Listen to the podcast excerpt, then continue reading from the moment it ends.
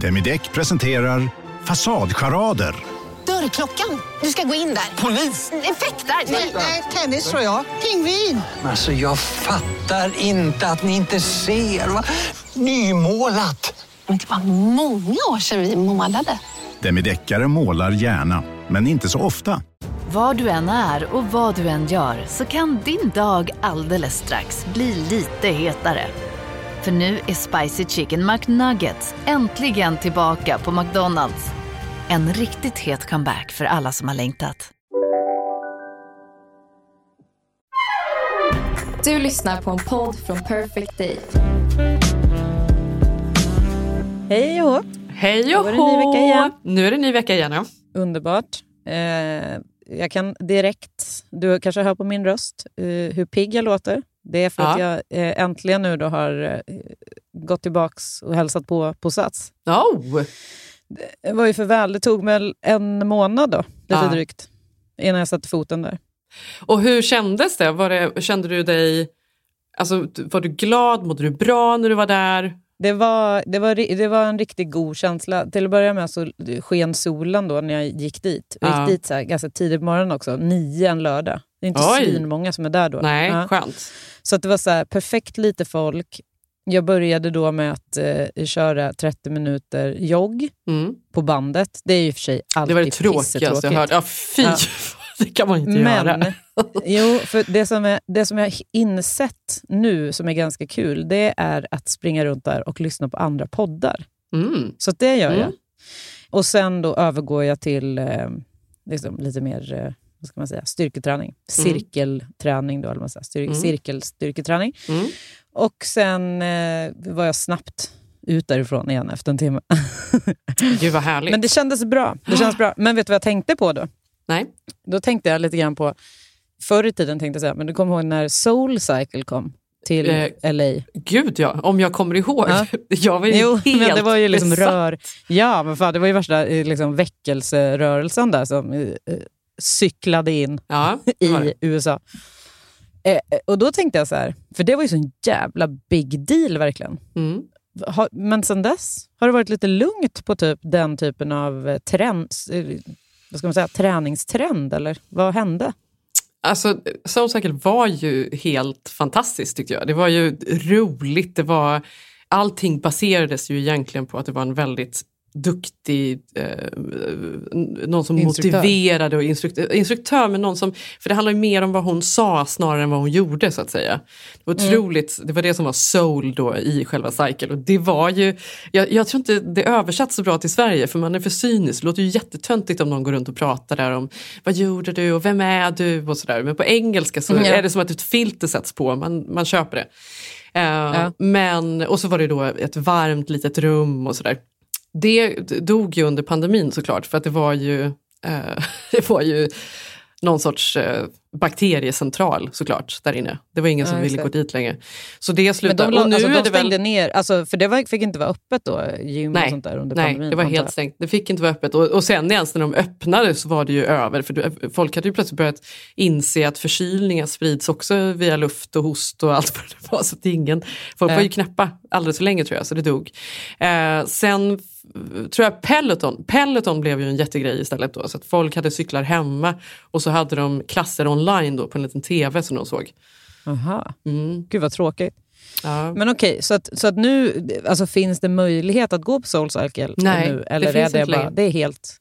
Nej, jag tror inte det. I alla fall inte här, det försvann. Ja, det är ju tråkigt. För det Men, var ju ehm, värsta liksom, rörelsen verkligen.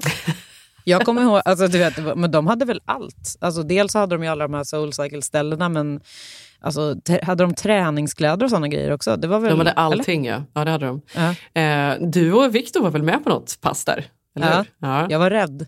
Jag var livrädd när jag gick in där. Det var ju, som, det var ju en eh, kän, märklig känsla där inne. Alltså för alla er som redan var en del av sekten så att säga.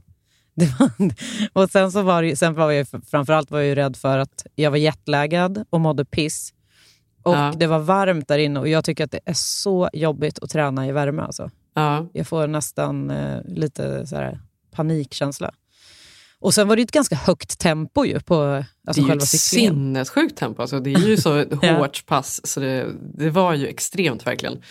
Eh, Mm. Men det var roligt, man blev ju peppad ändå. Mm. Jag var ju besatt. Mm. Det, var ju, det var ju någon gång, det var, det var ju folk som trillade av de där cyklarna hela tiden och det har jag ju berättat om den här gången när det var någon kvinna som plötsligt bara liksom eh, svimma av men hon var ju, hade ju kopplat i fötterna så hon trillade inte av utan hon liksom häng, hängde som en så överblommad tulpan på cykeln. Och då fick de ju tända och, och dra ner henne på golvet och hon rörde sig inte. Det här tog ju säkert 20 minuter innan ambulans kom och allting. Nej, Jo, och då var det ju, då var det ju, för först visste ju inte folk om de kanske kunde fortsätta eller inte. Så alla satt ju på de där cyklarna och väntade lite och sen så nej och nej och så skulle ju några ner och så titta och så förstod de ju att nej gud hon vaknar ju inte. Och då var det ett gäng som satte sig i en cirkel på golvet för att de skulle alstra eh, energi och spirituella eh, krafter till den här kvinnan då som låg där på golvet avsvimmad. och då, då, jag tror att det var där jag kände att nej nu nu Nu har är det gått för klart. långt. Ja, det har gått för långt. Jag är Ja. klar nu. Så Ja. jag har inte gått på jättemånga du, satt år inte, ändå. du satt inte i energialsterringen då med andra ord? Nej, jag gjorde inte det. Nej. Nej, jag tog mig ur innan det gick för långt. Sprang innan ambulansen kom hade du redan dragit därifrån.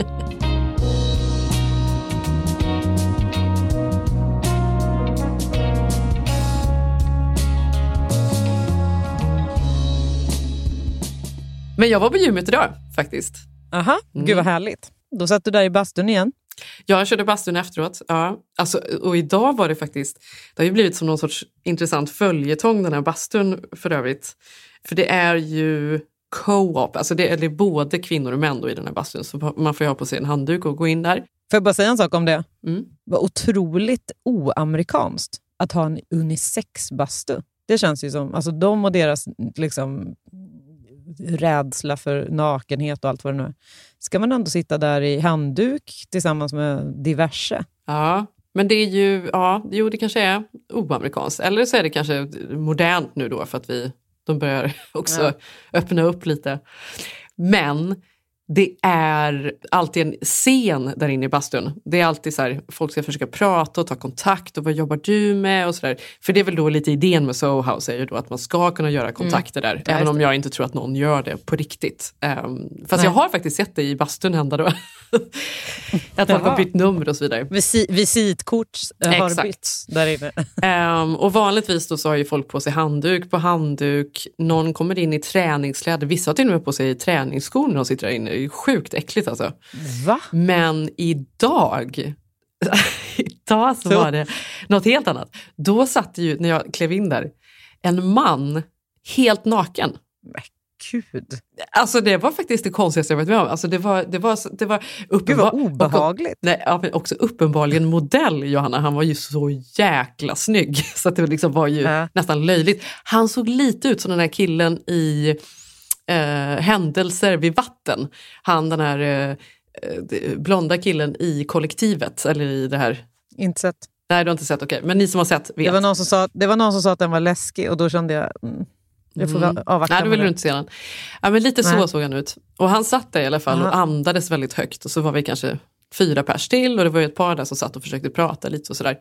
Och så plötsligt, när vi sitter där, då reser han sig. Och så går han ner för bastutrappan där och så går han till eh, och tar vatten och börjar hälla vatten på själva den här värmeaggregatet.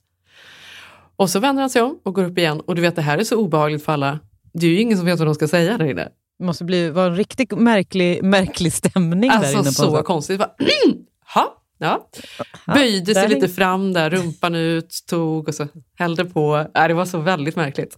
Men så att han försökte så här, konversera med någon också samtidigt som han satt där Nej, med rumpan bar? Så nej. Han, han, han satt och liksom andades väldigt högt, bara njöt. Skulle visa hur mycket han njöt. Gud, vilken stör. En sån människa hade fått mig att gå därifrån på en gång. Ja, det var faktiskt helt sjukt. Men vad roligt eh, det är med eh, folk som bastar. Kom du ihåg den här tanten på, har vi pratat om det tidigare eller? Tanten på, eh, när vi var på Sturebadet.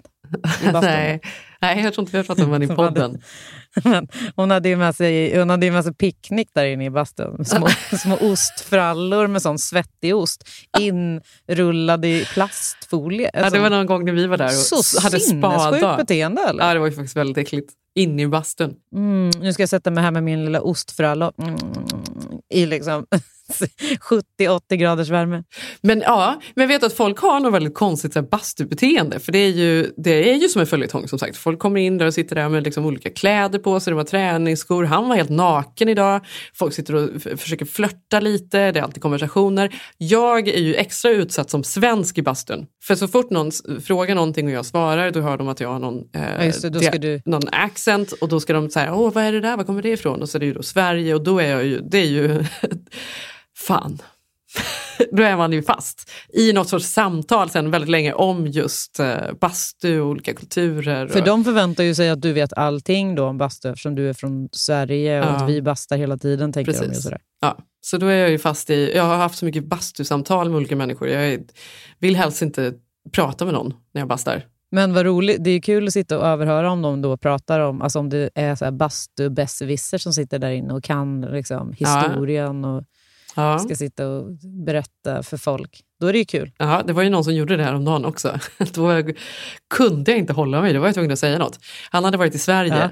en amerikan. Och så satt han där, det var någon som började då beklaga sig i bastun över att det var någon som hade på sig kläder. Och hur sjukt det är att de har kläder. Ja, och vissa har ju träningsskor på sig, de höll på att prata och ba, ba, ba. Och sen eh, säger han att nej, du vet, jag var ju i Sverige förra året och eh, det, det, de har ju, det, är ju där, det är ju där man bastar, det är ju en del av kulturen. Och eh, egentligen handlar det om att man ska lämna allt utanför och komma in naken och rena sig själv.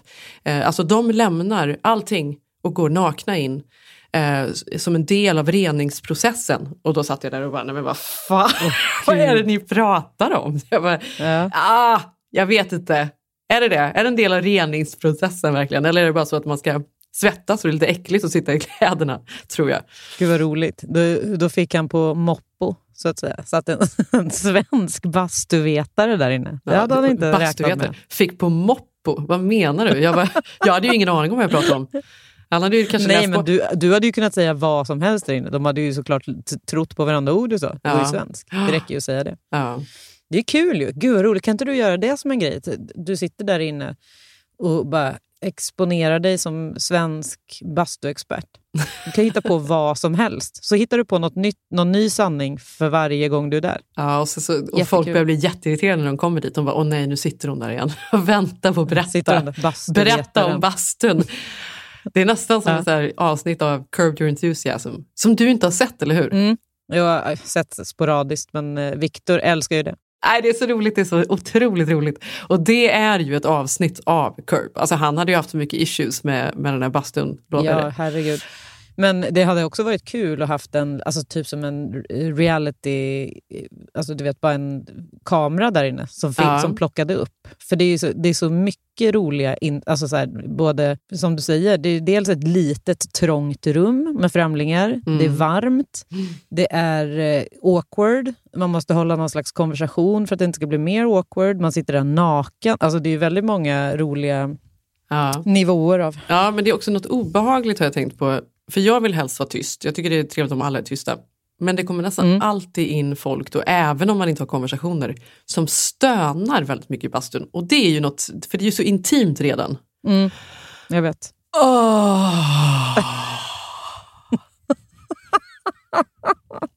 Ha? fan gör så? Och, och utöver då den här nakna mannen som satt där i bastun, modellen, så var det en annan snubbe i träningskläder som också var i bastun som hade på sig airpods, så han kunde inte höra vad han gjorde såklart. Men han låg Nej. plötsligt på marken och började stretcha, alltså på golvet. Ah! Ah! Men alltså där känner jag bara så också honom. Aha. Han tyckte inte att det kändes lite konstigt att han blåser in där i full mundering medan det sitter en nakenfis. Alltså, det blir väldigt... Det blir ju väldigt... Eh, ehm, det blir en stor skillnad. Alltså en nakenfis och en fullt påklädd person. Ja. Eh, Jag, själv skulle man ju känna kanske att man hade kommit fel Ja. om man klev in där. Men liksom. Ja. Han gjorde inte det. Han låg där och stretchade på golvet. Han låg och stretchade och skrek. Det var väldigt, han hade verkligen ont, verkar det som. som är, nej, det är galet faktiskt. Det är ett speciellt ställe det där. Ja, riktigt spännande dag i bastun. Det här kan vi ju göra som också som en liten följetong här. Att du kan bara rapportera Jag bastun alla samtal jag har. Jag lovar, jag har ett i veckan som är så här, vad händer Exakt. här inne just nu? Mm, vad ja. pågår?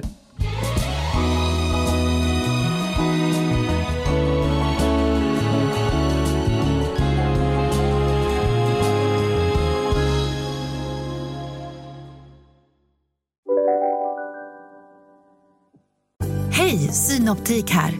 Visste du att solens UV-strålar kan vara skadliga och åldra dina ögon i förtid? Kom in till oss så hjälper vi dig att hitta rätt solglasögon som skyddar dina ögon. Välkommen till Synoptik. Om en så vidde på väg till dig för att du råkar ljuga från kollega om att du också hade en och innan du visste ordet av du hem kollegan på middag och... Då finns det flera smarta sätt att beställa hem din sous på. Som till våra paketboxar till exempel. Hälsningar Postnord. Dåliga vibrationer är att skära av sig tummen i köket. Ja! Bra vibrationer är att du har en tumme till och kan scrolla vidare. Få bra vibrationer med Vimla. Mobiloperatören med Sveriges nöjdaste kunder enligt SKI. Och vad gjorde du i helgen då? Ehm, vad gjorde jag i helgen? Jag gjorde, alltså det var ju bara, det har ju blivit någon sorts skyttelservice på helgerna. För olika, Överlevde. ja, typ.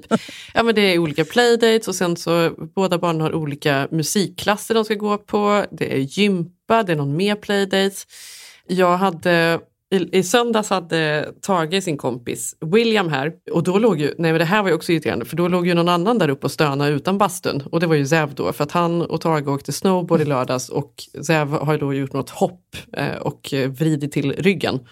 Så han kunde inte röra sig, han går ju runt som han Tetra-gubben. Du vet, vad heter han? Jag vet inte ens vad han heter.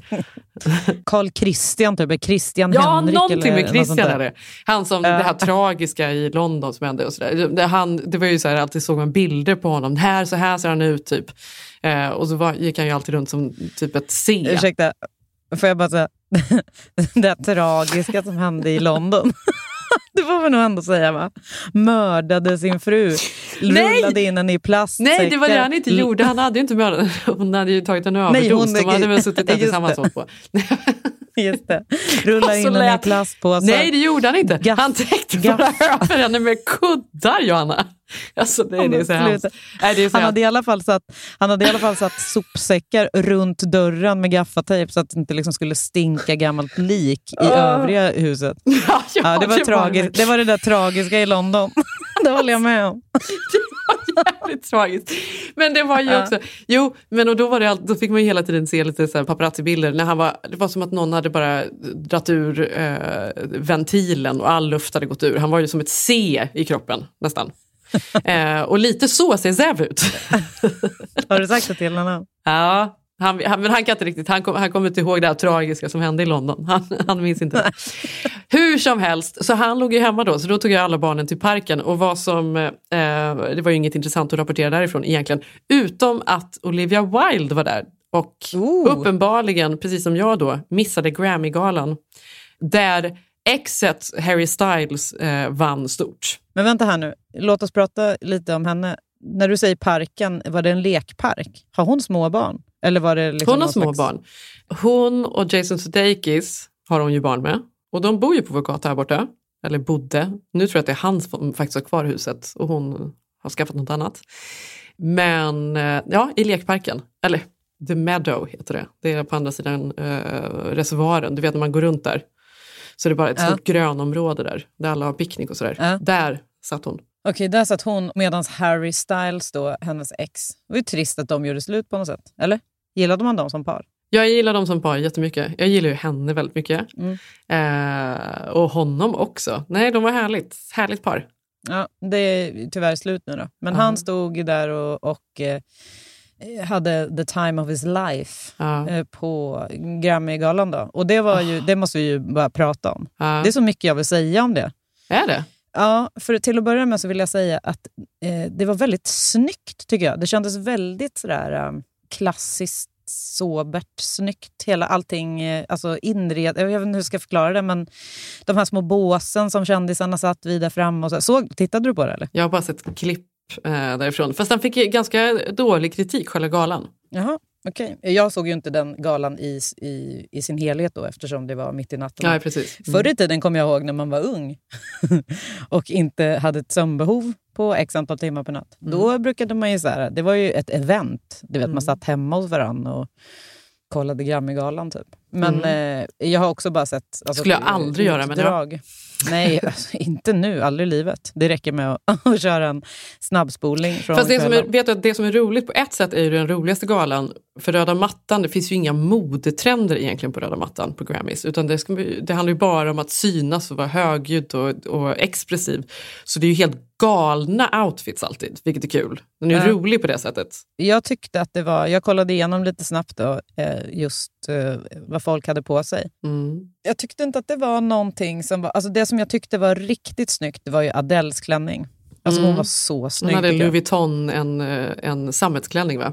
Den var fin. Ja, så jäkla snyggt med det där um, stora... Alltså, Passar en diva. Ja, exakt. Ja. Och sen tyckte jag att det var snyggt. Jag tyckte inte att Taylor Swift var jättesnyggt klädd. Nej, tråkigt. Jag är så trött på hennes lugg. Jag är så trött på hennes hår överhuvudtaget. Jag tycker att hon har sett samma ut i alla år. Hon måste göra något helt nytt känner jag. Nu får hon skärpa till sig. Ja, nu får hon skärpa till vet. sig. Ja.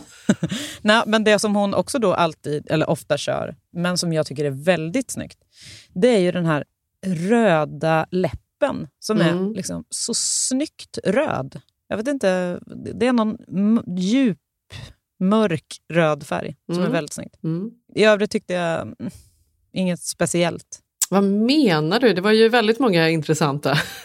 Det var, någon som, det var ju någon som såg ut som en flugsvamp. Sheryl Crow var det va? Var det hon som... Som nej, in nej, med- det var det inte. Det var Jo, här, med eh, någon stor hatt. Ja, sen- men det var inte Sheryl Crow. Det var ju en annan... Eh, eh, Nej, också Shania country. Twain var det. Shania Twain, Shania. Twain. Eh. Och sen hade ju Cardi B hade ju någon blå stor... Och, och. Lizzo Doja kom Cat, det var. Doja Cat, den blå stora. Jaha, var det? Ja. Okej. Eh, och Lizzo kom ju dit, så- jag vet inte vad, hon skulle, jag vet inte vad hon skulle föreställa en ros, men hon såg ut som, det såg ju mer ut som ett tält med ett sånt litet hål för ansiktet bara. Men Ja. det var med rosor på det. Och sen Harry Styles kom ju i några clown, någon clownaktig Ah, byxa härlig. med bar överkropp. Ja, Han, alltså man gillar honom Älskar väldigt honom. mycket. Älskar Men honom. alltså på, ta, på tal om Harry Styles och snyggt klädd. Shit vad snyggt eh, det där var som han hade på sig när han uppträdde. Ja, var ju det silvriga. i- såhär Ja. Fransig, Exakt. glittrig, silvrig. Alltså det var så snyggt.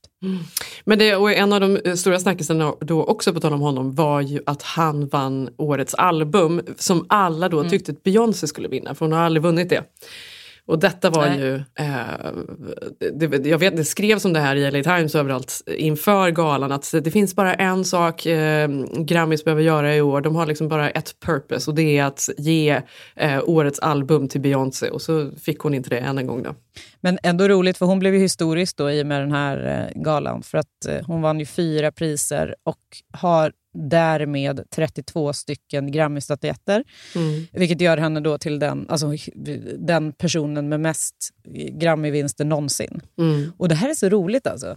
Nu kommer säkert folk bli jätteirriterade på mig. Men om det är en artist alltså som jag bara känner så här, jag tycker inte det är bra. Det är Beyoncé. Alltså hon tilltalar inte mig för fem öre. Aha, Alltså jag att jag att skulle helt tryck- klicka in mig på hennes senaste album. Alltså det händer inte. Nej, fast senaste albumet är inte bra. De här Kaffet och alla de här låtarna. Nej, jag tyckte inte alls att det var bra faktiskt. Men tidigare album, herregud vilken ikon och så otroligt. Alltså jag tyckte så här, eh, Beyoncé, Destiny's Child, Beyoncé, älskade. Jag älskade. Och sen var det All the single ladies, alltså hela den eran, otrolig. Redan där tyckte jag att, nja. Jag vet inte, Ja. jag tycker det, det är något skrikigt med henne på något sätt. Alltså skri, jag vet inte, skriket är fel ord, men det är någonting som jag känner bara är lite hysteriskt. Som inte går hem hemma hos mig. Mm. Men hon var inte, du lyssnar ju hellre på Jack Johnson så att säga. Exakt. Singer-songwriter med, med, med någon ukulele som sitter där på North Shore i, på Hawaii. Älskar honom. Älskar honom så mycket. Ja, det är helt sinnessjukt att du älskar honom så mycket. Men han, varför kommer, det är tråkigt att han aldrig tar sig hela vägen upp till eh, Norden. Ja, du kan ju övertala om att det finns bra surf i Sverige. Han kan vara nere i var, have, you, have you heard of Tor, Torö Beach Ja, outside precis. Nynäshamn? Ja. Ja, men jag, får, eh, jag kan jobba på det, sätta upp någon egen liten surffestival och sådär. Då kanske han dyker upp. ja, precis. Jo, men jag vill säga om Jay-Z. Mm. Han stod ju där, eller han satt ju där med Beyoncé. Det är så roligt att han har dreads tycker jag. Det är så opassande på honom. Han ser ut som en clown, gör han inte det eller? Är det En sant? gammal, gammal clown. Ja, och så filmar de så här, hade de, så jätte, de hade jättedålig kameravinkel på honom, så här snett underifrån. Det var inte, det var inte fördelaktigt för Jay-Z att bli filmad där. Eh, på Är det sant? Awards. Han har ju aldrig Mm. haft det. Han hade, mycket, en han hade en mycket hårdare look förr, alltid. Mm. Han var lite mer gangster. Nu, har han, nu är han lite mer, det är lite mer Jack Johnson-vibe på honom nu då. Ja, verkligen. Vet du vad det är för vibe? Nej. Sång, sångaren i Counting Crows. Ja, exakt. Heter han igen? Ja. Adam Duritz. Ja. Den viben är det på hans dreads. Du vet, så lite långa, ledsna dreads som Mm. bara hänger. Har jag sagt att jag, att jag matchar med honom på Raya? Adam Duritz? Ja. Gud vad roligt. Var- Alltså, hur kul? Ja, men, han är ju galen. Det här är faktiskt väldigt roligt för att eh, efter då eh, The Bear som vi pratade om när jag blev helt nyförälskad i så här gammal eh, rock som man lyssnade på på högstadiet. Mm. Och då lyssnade jag på Country and Crows hela tiden. Mm. Och då um, jag tänkte jag jag måste gå in och kolla hur han ser ut. För att grejen var att han var ju så här värsta ikonen då, men även då inte snygg. men Nej. man tyckte ändå att han var ändå lite härlig på något sätt. Inte på så sätt, men ja, hur som helst. Så gick jag in och skulle kolla, googlade, bildgooglade honom och fick chock typ. För det var ju, det var ju något helt annat. Och då, då landade jag in på Counting Crows Instagramkonto i alla fall. Och fastnade där, för de har lagt ut liksom hur mycket så här reels med honom som helst. Det här är en sitter- sen kväll hör ju jag. Det här är så här mitt i natten Ja, ja, ja, eh, hål. låg, mitt i natten låg jag och kunde liksom inte få nog. Ja, det var väldigt kul. Men jag, tror att, jag tänker att han är en väldigt rolig person. Tänker du inte det? Eller? Eh, Men jag tror att han är, är han inte, jag tror att han är galen. Alltså, jag säger inte så här, åh han är galen. Jag tror att han är galen. Så jag vet inte om Alltså, det är så vadå? roligt. Psyko- inte psykopat, men att han är, nej men jag tror att det, han har nej, men, mentala issues i alla fall tror jag. Aha. Gud. Ja, det var tråkigt att höra. Mm. Det är inte en bild jag behöver ha. Är det, kan, kan det sluta med honom som slutar med eh, Hans Christian Rausing? Nej. Gaffatejpa för någon dörr till slut. Nej, det får vi inte hoppas. Ja, det var i alla fall en, alltså det är ju ändå eh, rolig gala får man ändå säga. Det var mycket eh, roliga uppträdanden som vanligt och eh, kul spaning ändå.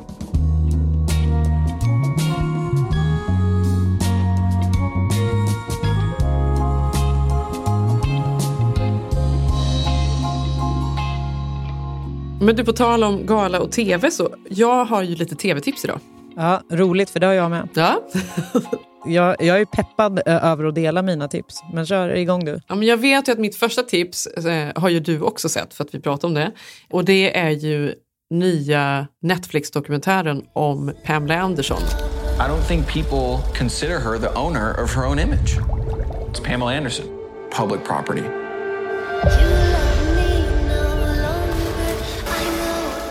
I didn't feel like I had a lot of respect. Did you want to be a serious actress?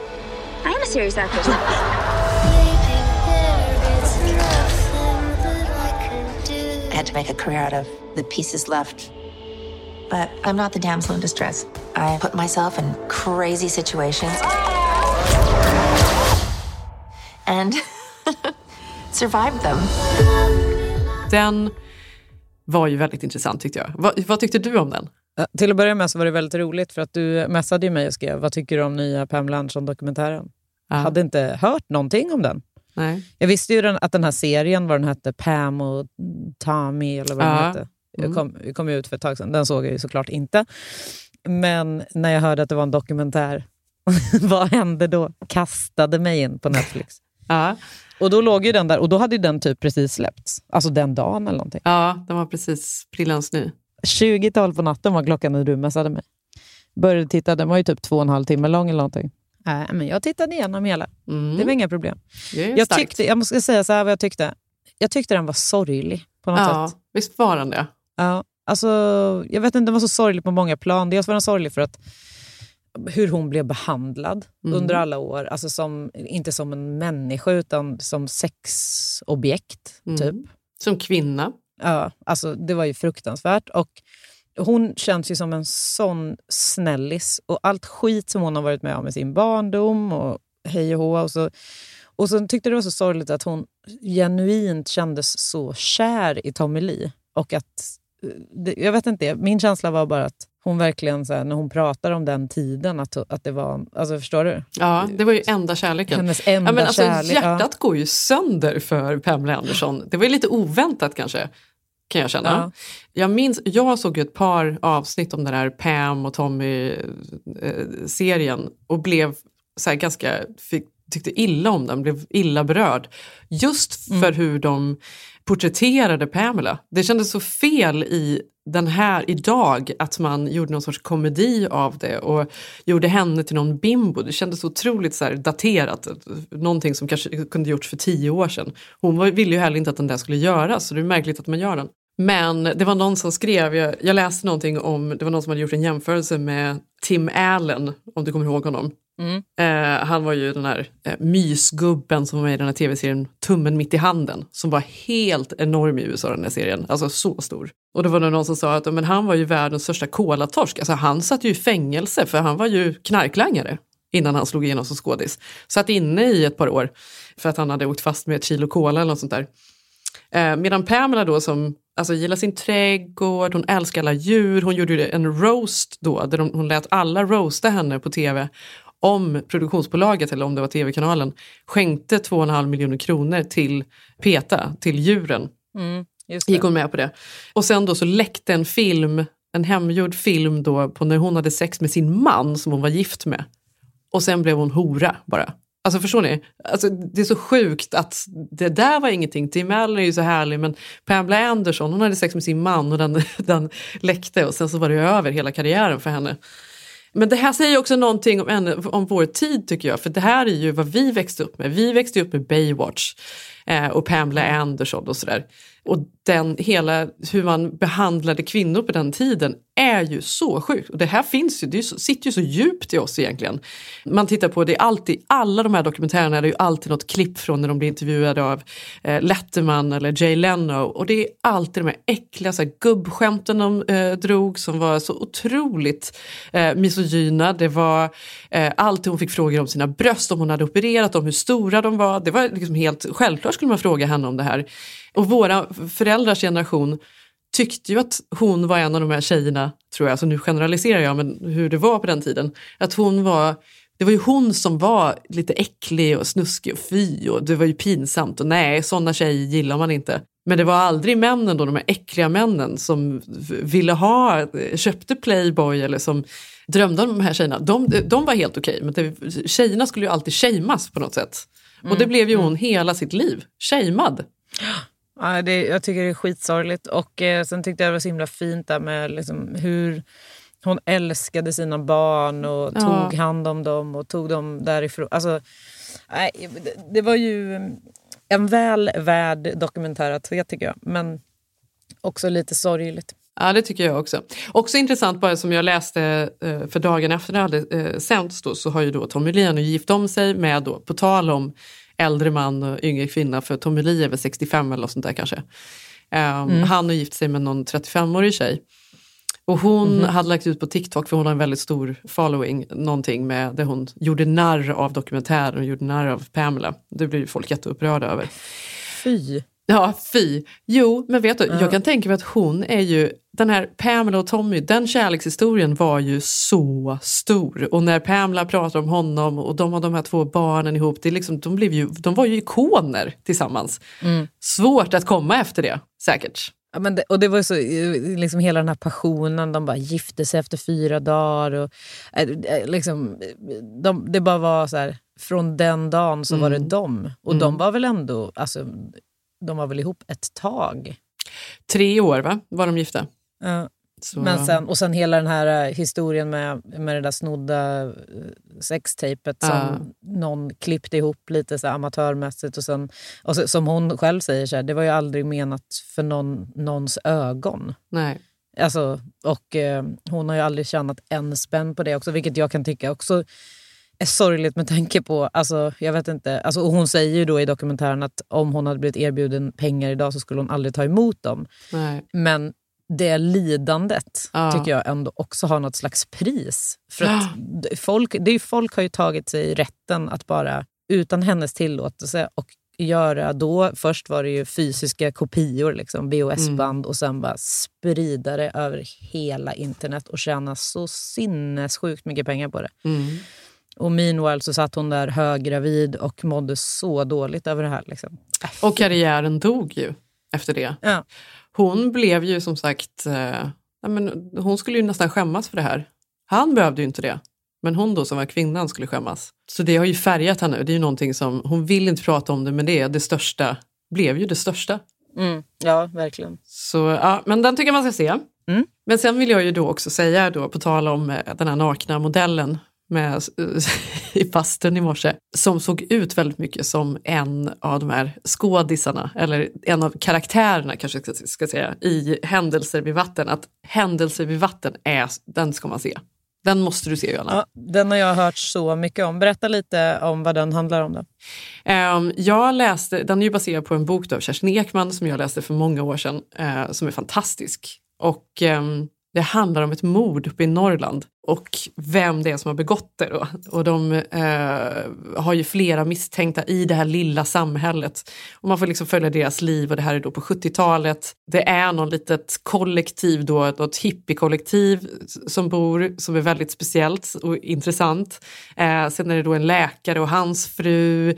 Det är, ja, det är fantastiskt. Det är Rolf Lassgård är med, Pernilla August och två av eh, döttrarna då, då spelar henne i Eh, ena dottern spelar henne när hon var yngre och den andra dottern spelar hennes dotter då. Alltså, ja, hur som helst. Mm. Den är väldigt bra. Jätte, jättebra. Men är den så läskig så att jag när jag ligger och ska gå och lägga mig på kvällen då kommer jag bli rädd om jag Men jag tycker inte den är läskig alls. Det är inte det den är. Den är Men så ju... obehaglig. Nej, men den är något- mörk. Det är, den är väldigt mörk. Det är mycket hemligheter, mycket olycka, mycket deppiga saker. Fast intressant ändå. Nej, jag tycker verkligen du ska se den. Du kommer ju inte bli... Nej, du ska se den Johanna. Ja, jag får se den då. Sen kort då så tycker jag att Your Honor, det är en sån serie som jag får för mig har försvunnit.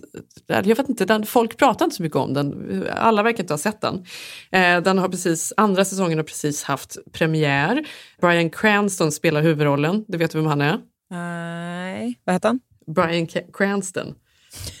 Nej, det tror jag inte. Kanske om jag ser honom. Jag drar en liten snabb googling här. Jag fattar att du inte har, har koll på honom för han spelar huvudrollen i Breaking Bad och den tittade ju du aldrig Bad. på.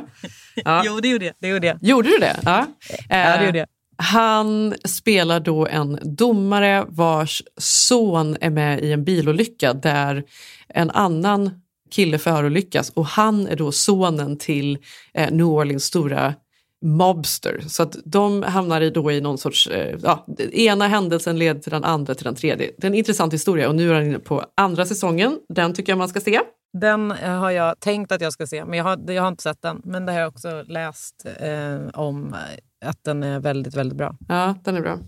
Eh, och mitt sista tips är då The Last of Us som är ju baserad på ett videospel. Redan där tänkte jag att det här kommer jag inte vilja titta på. Mm. Sen fick jag reda på att det var en zombieserie och då tänkte jag än en gång att det här kommer jag inte titta på. Oh, fy, nej. Men den är ganska bra. Första två avsnitten, ja de är helt okej. Och sen kommer då det tredje avsnittet och det här har ju blivit så extremt omtalat. Man pratar ju redan om att det här är ett av årets största tv-ögonblick som har skapats. Alltså det här har blivit en viral succé. Eh, Jag vet inte, har du sett det? Nej, men jag har, lä- jag har eh, jag läste någonstans att det var någonstans, ge inte upp typ. För eh, episode 3 will blow your mind typ. Eller Ja, men det är något av det bästa som man- gjorts. Ja. Och det är faktiskt väldigt intressant för det handlar då om en survivalist, eller vad man säger, alltså en sån här riktig prepper. Han har ju mat hemma för många år, han har vapen, han har bensin, han har allting för att kunna överleva i sitt hus. Så när världen stänger ner och alla då ska eh, sättas i olika läger här och där då för att kunna överleva alla zombies, då bor, bor han kvar där i sin lilla stad och har ju då förberett allting så att han kan leva ett toppenliv. Så han liksom jagar och skjuter rådjur och äter rådjurssadel och dricker vin och lever liksom ett hur bra liv som helst fast han är då lite galen. Och så en dag så snubblar en man ner i en av hans fällor och den här mannen är ju Murray Bartlett som också är med i White Lotus i första säsongen där han spelar den här energiske managern på hotellet. Ja. Han är ju helt fantastisk också. Ja. Ehm, och utan att avslöja för mycket så blir det en kärlekshistoria de, kärlekshistoria de två emellan som är, den är så fin. Alltså det är verkligen, den är fantastisk. Ja, roligt. Ja, så den är rolig. Så det är mina tv-tips. Okej, bra tips. Mm. Då kommer eh, två eh, till då från mig utöver Pamela. Den ena är bland det mörkaste jag har sett. Inte så mörkt om andra ord. Jo, alltså det, jag mådde fysiskt dåligt efteråt och kände så här, den här jorden, eller den här världen, typ. det är så fucking dark. Pepp. Det är en dokumentär, vad ska man säga, det är väl inte riktigt en dokumentär, men det är liksom ett reportage typ, eller vad man ska säga. Den heter Manskulten Andrew Tate Ja, och okej. ligger på eh, SVT Play. bang out the machete, boom in her face, then grip her up by the neck. Shut up, bitch! On December 29th, he and his brother were arrested by Romanian police as part of a rape and human trafficking investigation. handlar ju då alltså om eh, den här hett omdebatterade psykfallet, om man får lägga in sina egna värderingar. Andrew Tate, som då är en gammal eh, kickboxare. Och eh, då är det en, en, en journalist från Vice som heter Matt Shia som åker till hans hem då i Rumänien och får någon slags eh, unik access till hans hus och hans eh, ökända war room. Mm. Alltså det här, för det här blev ju väldigt stort. Anledningen till att alla vet vem han är nu, även de som inte följer honom, är ju på grund av Greta Thunberg. Ska sägas. Ja, exakt. Alltså, han, han har ju eh, väldigt provocerande åsikter och uttalanden. Och sen så har ju han... Han är ju eh, något slags- kvinnohatare. Ja, alltså han, 100%. han är så vidrig så att det finns inte. Och eh, han har ju också något så team som jobbar Alltså det är det som är så obehagligt med internets kraft. typ. Alltså, och, eh, han får ju liksom nya anhängare till hans... Han är ju eh, vad ska man säga, karismatisk på så sätt att han verkligen lockar till sig unga män är det väl framför allt. Eh, men han har en så jäkla stor following på internet så att det är så eh, läskigt alltså. Och där har han då i alla fall i, i Rumänien, så här, ute i, i djungeln, men ute i skogen, eh, någonting som man kallar för War Room. Och där då det kommer deltagare från hela världen där de betalar 5 000 dollar för att eh, få delta då i manlighetsträning, som han kallar det. Ja, och så intervjuar de ju, liksom, eller försöker väl intervjua kvinnor då i det här huset och lite sådär. Men äh, det, det var riktigt, riktigt vidrigt att titta på det här. Manlighetsträning. Om man, för det, om man nu är intresserad av vad det kan vara. Så, Exakt. Då kan man eh, tala in, kolla in där. och vilka är det som ansöker? Det kommer du också få se när du tittar in där. Det är eh, en sorglig skara brokiga män från liksom, Tyskland, USA, eh, Kina. Alltså du vet, de är from all over the place. Ja. Och så kommer de dit och så får de typ boxas med så här rysk... Alltså de får ju spö, det är det de får. Och om de inte ställer upp, då är de ju töntar. Eh, de ska ju helst ställa upp och bli liksom nedslagna och sen så ska de stå upp Alltså du vet, kliva upp därifrån. Och, äh, alltså det, är så, det är så vidrigt. Och, och, och han bor ju här då i det här jättestora mansionet och har ju vad det nu är, liksom x antal sportbilar och han har ju hur mycket pengar som helst. Och eh, eh, med sin bror. Mm. Man bara känner sen när man tittar på honom, det är en sån sjuk, sjuk människa. Vad var det han var eh, misstänkt för? För det var ju så att eh, polisen letade efter honom, kunde inte hitta honom och sen då så skrev ju Greta Thunberg på eh, Instagram någonting om att, jag kommer inte ihåg ens vad det var, det var någon kommentar. Han skrev ju ett inlägg på, på Twitter där han skulle provo, eh, provocera alltså Greta Thunberg då, och eh, berätta att han äger x antal, 30, vad det nu var, 32 eh, sportbilar. Och sen så namedroppade han några eh, märken då, typ Ferrari och vad det nu var, Bugatti. Alltså det var något sådär. Och då så svarade ju Greta Thunberg på det, något i stil med så här, eh, hej, upplys mig gärna, mejla mig på smalldickenergy.getalife.com. Ja, det var det, ja, det var ju det hon svarade då. Och det var väl liksom då som han blev han blev så ursinnig så han kunde inte hålla tillbaka, han kunde inte tänka sig för ordentligt så han tog någon bild på, på sig själv när han satt med någon pizzakartong och utifrån den här pizzakartongen kunde de då eh, se var han befann sig, eller hur? exakt vart han hade eh, köpt den här pizzan då och vart någonstans han befann sig. Mm. Och han är ju, alltså, han är ju intag, alltså, han sitter ju fängslad, eller häktad är det väl, Mm. för alltså, sexuella övergrepp.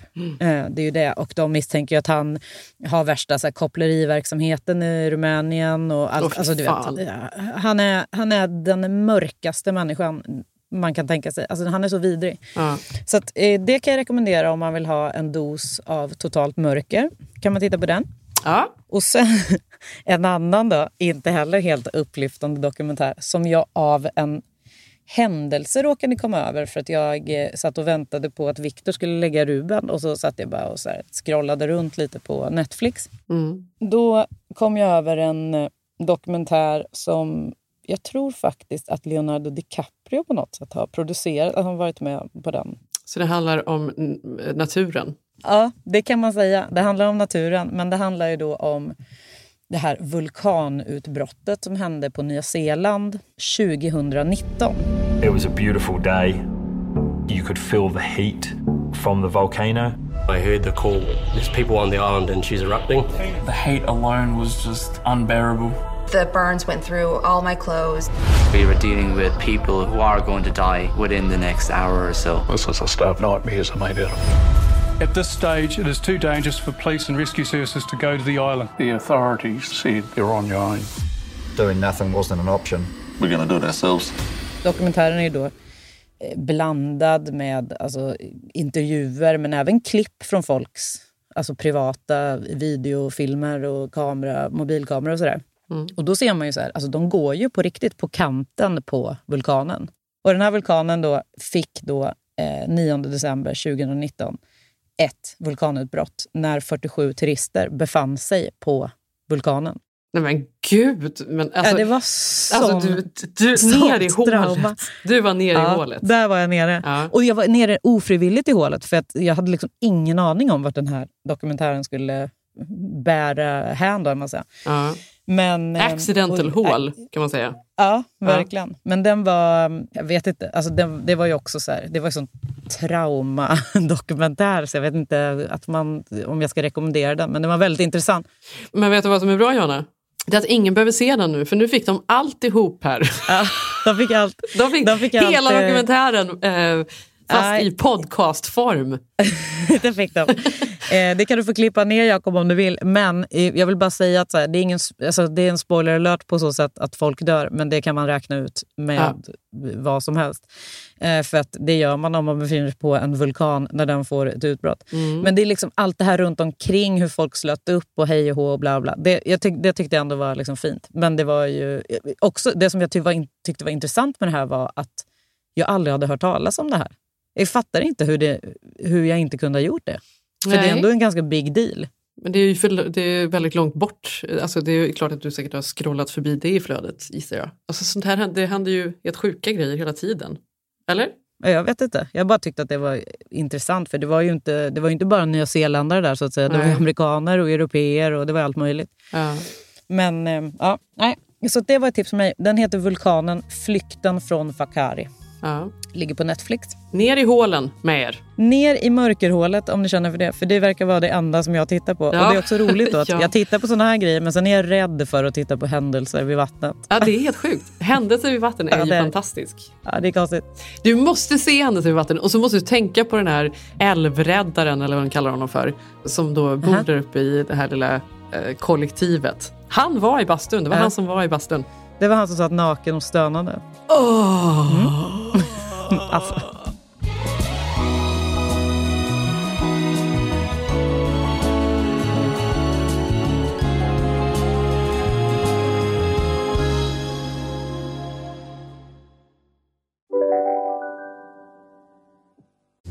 Hej, Synoptik här. Så här års är det extra viktigt att du skyddar dina ögon mot solens skadliga strålar. Därför får du just nu 50% på ett par solglasögon i din styrka när du köper glasögon hos oss på Synoptik. Boka tid och läs mer på synoptik.se. Välkommen! Ja, Hallå? Pizzeria Grandiosa? Jag vill ha en Grandiosa capriciosa och en pepperoni. haha, något mer? Med kaffefilter. Ja, Okej, ses samma. Grandiosa, hela Sveriges hempizza. Den med mycket på. Bara på Storytel. En natt i maj 1973 blir en kvinna brutalt mördad på en mörk gångväg.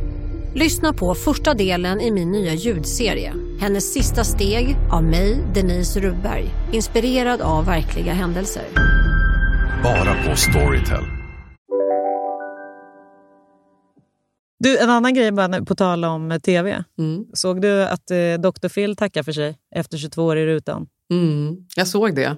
Det var väl på tiden. Jag har inte ens insett att han fortfarande höll på.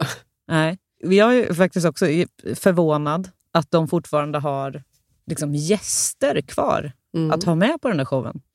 För det har ju varit den ena sjuka gästen efter den andra under årens lopp. Får man väl ändå säga. Men det är ju några saker som faktiskt förvånar mig med den showen överlag. Alltså, delvis framförallt att den fortfarande går. För det var ju lite, det fanns ju en tid för 15 år sedan när Ricky Lake var, var stort och det skulle vara så här, alla skulle då eh, konfrontera eh, andra människor på scenen. Mm. Så här, mammorna skulle konfrontera sina döttrar och så vice, vice versa. Och det var ju så himla stort. Det dog ju för Mm. många år sedan. Mm. Dr. Phil överlevde det där. Och har ju fortsatt då med de här konstiga interaktionerna mellan människor och det är någon som gillar att äta det. Eller det, är ju, det är ju verkligen, jag vet inte, det känns inte så modernt på något sätt. Verkligen, känns ju verkligen inte 20 20-tal, men det Nej. kanske var det de till slut eh, kom på. Insåg jag, precis. Men eh, på tal om Ricky Lake, bara en snabb, eh, ett snabbt inflik. Kommer du ihåg Jerry Springer? Ja, ja, men det var ju samma sak, han var ju också där. Det var ju Jerry Springer, Ricky Lake och sen då senare kom Dr. Phil. Men han kom ju då, föddes ju från Oprah. Han kom via Oprah Winfrey Han kom Show. via Oprah Winfrey och hon, då tänkte man ju ändå att hon skulle eh, lansera något lite mer, jag vet inte, legitimt på något sätt. För övrigt, vet du hur hon hittade honom från första början? Nej. Han är ju då utbildad till, alltså han är ju psykiatriker tror jag. Och startade väl sin egen firma där, som han eh, arbetade med att eh, välja jurys och sådär. Alltså det var väldigt specifikt då. Säg att man hade ett företag då och så hade man blivit stämd för någonting eller alltså vad som helst då.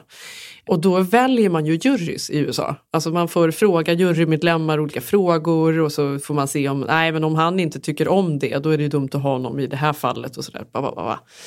Han hade ju tagit fram någon sorts eh, bolag då som hade extrem insyn och förstod all psykologi kring jurymedlemmar och hur man skulle plocka ihop en fördelaktig jury.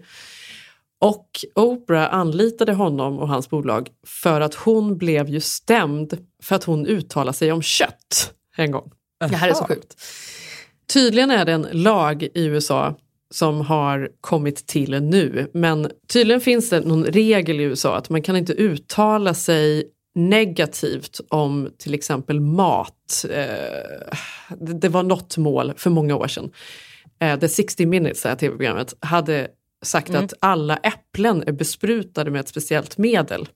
Och det är cancerogent och eh, det spelar ingen roll om man tvättar dem eller om man kokar dem eller gör sylt av dem eller vad som helst. Det där cancerogena medlet, det finns alltid kvar i äpplena.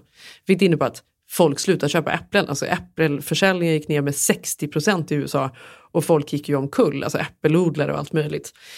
Och det fanns väl inga liksom, tydliga bevis på det här. Så att äppelodlarna gick ihop och stämde då eh, CBS är det väl som har 60 minutes. Eh, och och hävdade då att de far med osanning och nu har de liksom förstört det här.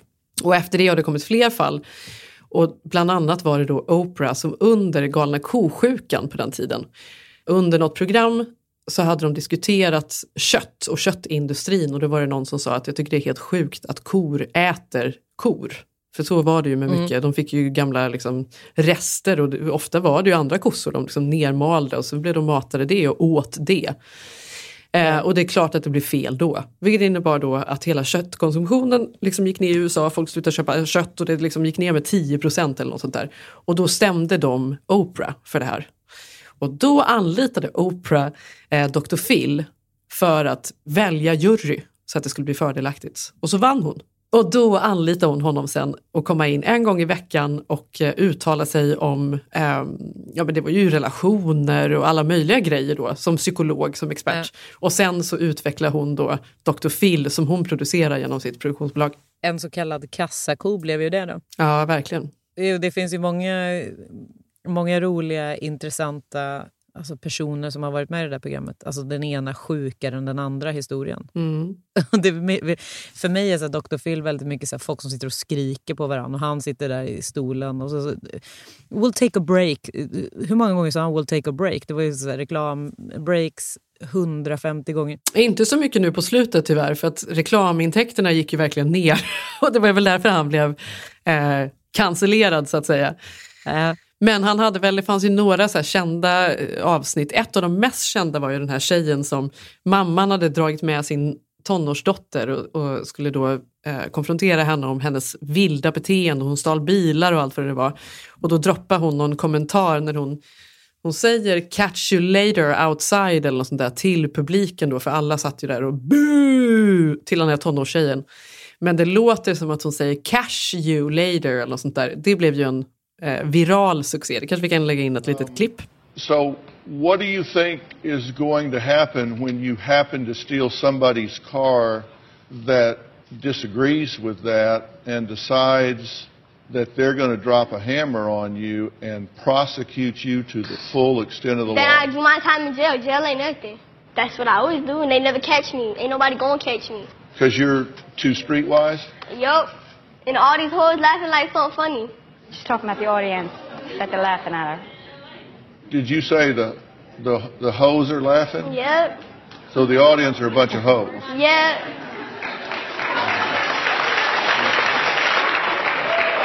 Catch me outside. How about that? Huh? Catch me outside. How about that? Catch you outside? What does that mean? What I just said.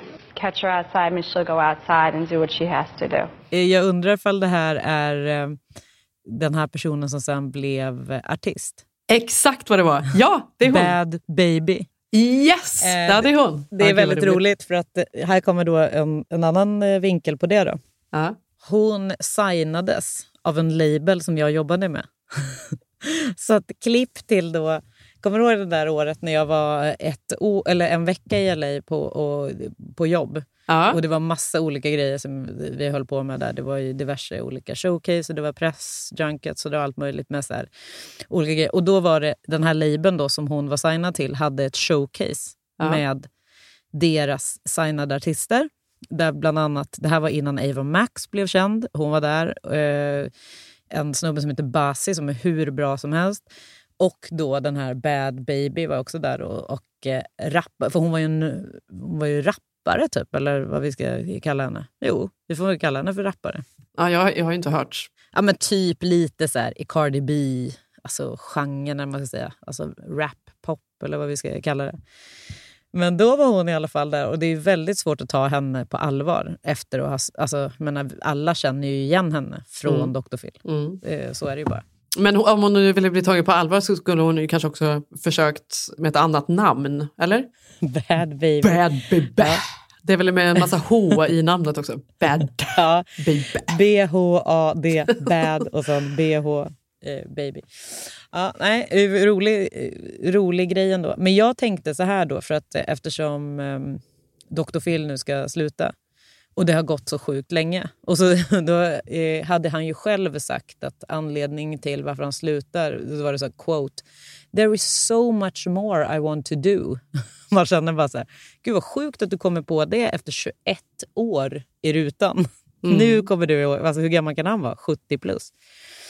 Nu är det så mycket mer han vill göra här nu. Då. Så jag tänker att eh, medan han eh, sticker iväg och fixar med alla de här grejerna som han vill göra nu Mm. så kommer ju den här kanalen, jag vet inte vilken kanal Dr. Phil gick på, men de kommer ju köra nu repriser i all evighets evighet på gamla avsnitt. Han Ja. blir ju Malou von Sivers på svensk tv. Du vet, hon hade ju den här Efter tio i 150 år Ja. med diverse olika gäster. Och så, så gick ju hon ut med för nå- något år sedan, eller två. Vi- Malou von Sivers, efter tio med Malou von Sivers läggs ner. Och alla, alla, men många, ja gud vad tråkigt. Och sen så bara dagen efter. Malou efter tio. Varenda, varenda veckodag. Fast då var det bara repriser som de körde. Jaha, gud vad sjukt att jag inte ens visste att det var repriser. Ja, men alltså, de För, du, inte för, jag brukar ju titta, nu. nej, men för jag brukar ju titta på Nyhetsmorgon och det glider ju ofta över i andra program. Och då har jag, jag Ja, sitter ju inte exakt. och tittar utan det är, det är något som kanske går i bakgrunden. Och så är det Malou Ja. ibland, man tittar in där och man bara, "Jaha, ja, jag har ju tänkt att hon håller sig väldigt fräsch ändå. Samma Ja. alltid. Nej, nej, nej. Ja, det är Det är garanterat repriser som de kör. Mm. Ja, men då, men då vi sörjer med andra ord Dr. Phil. Mm. Ja. Ja. men det blir väl ett hål. Om det nu inte är så då som, som med Malou, att han dyker upp dagen efter igen. Ja. Men du, eh, då tänker jag eh, avslutar vi väl den här eh, veckan med årets Bad låt. baby. Nej. Eh, från en, från en rap, eh, poprappare, eller vad vi ska kalla henne, till en annan. Ja. Lizzo, som Ja. ju vann årets låt, Mm. med en låt som heter About damn time. Mm. Tycker att vi avslutar med den. Det är glad energi i den. Då lyssnar vi på den och så hörs vi nästa vecka igen. Jag heter Jenny Ham, vi heter Keeping Up Jenny Johanna. Och mig hittar ni på Johanna Noran understreck på Instagram. Vi hörs nästa vecka. Det gör vi. Tack för att ni lyssnar.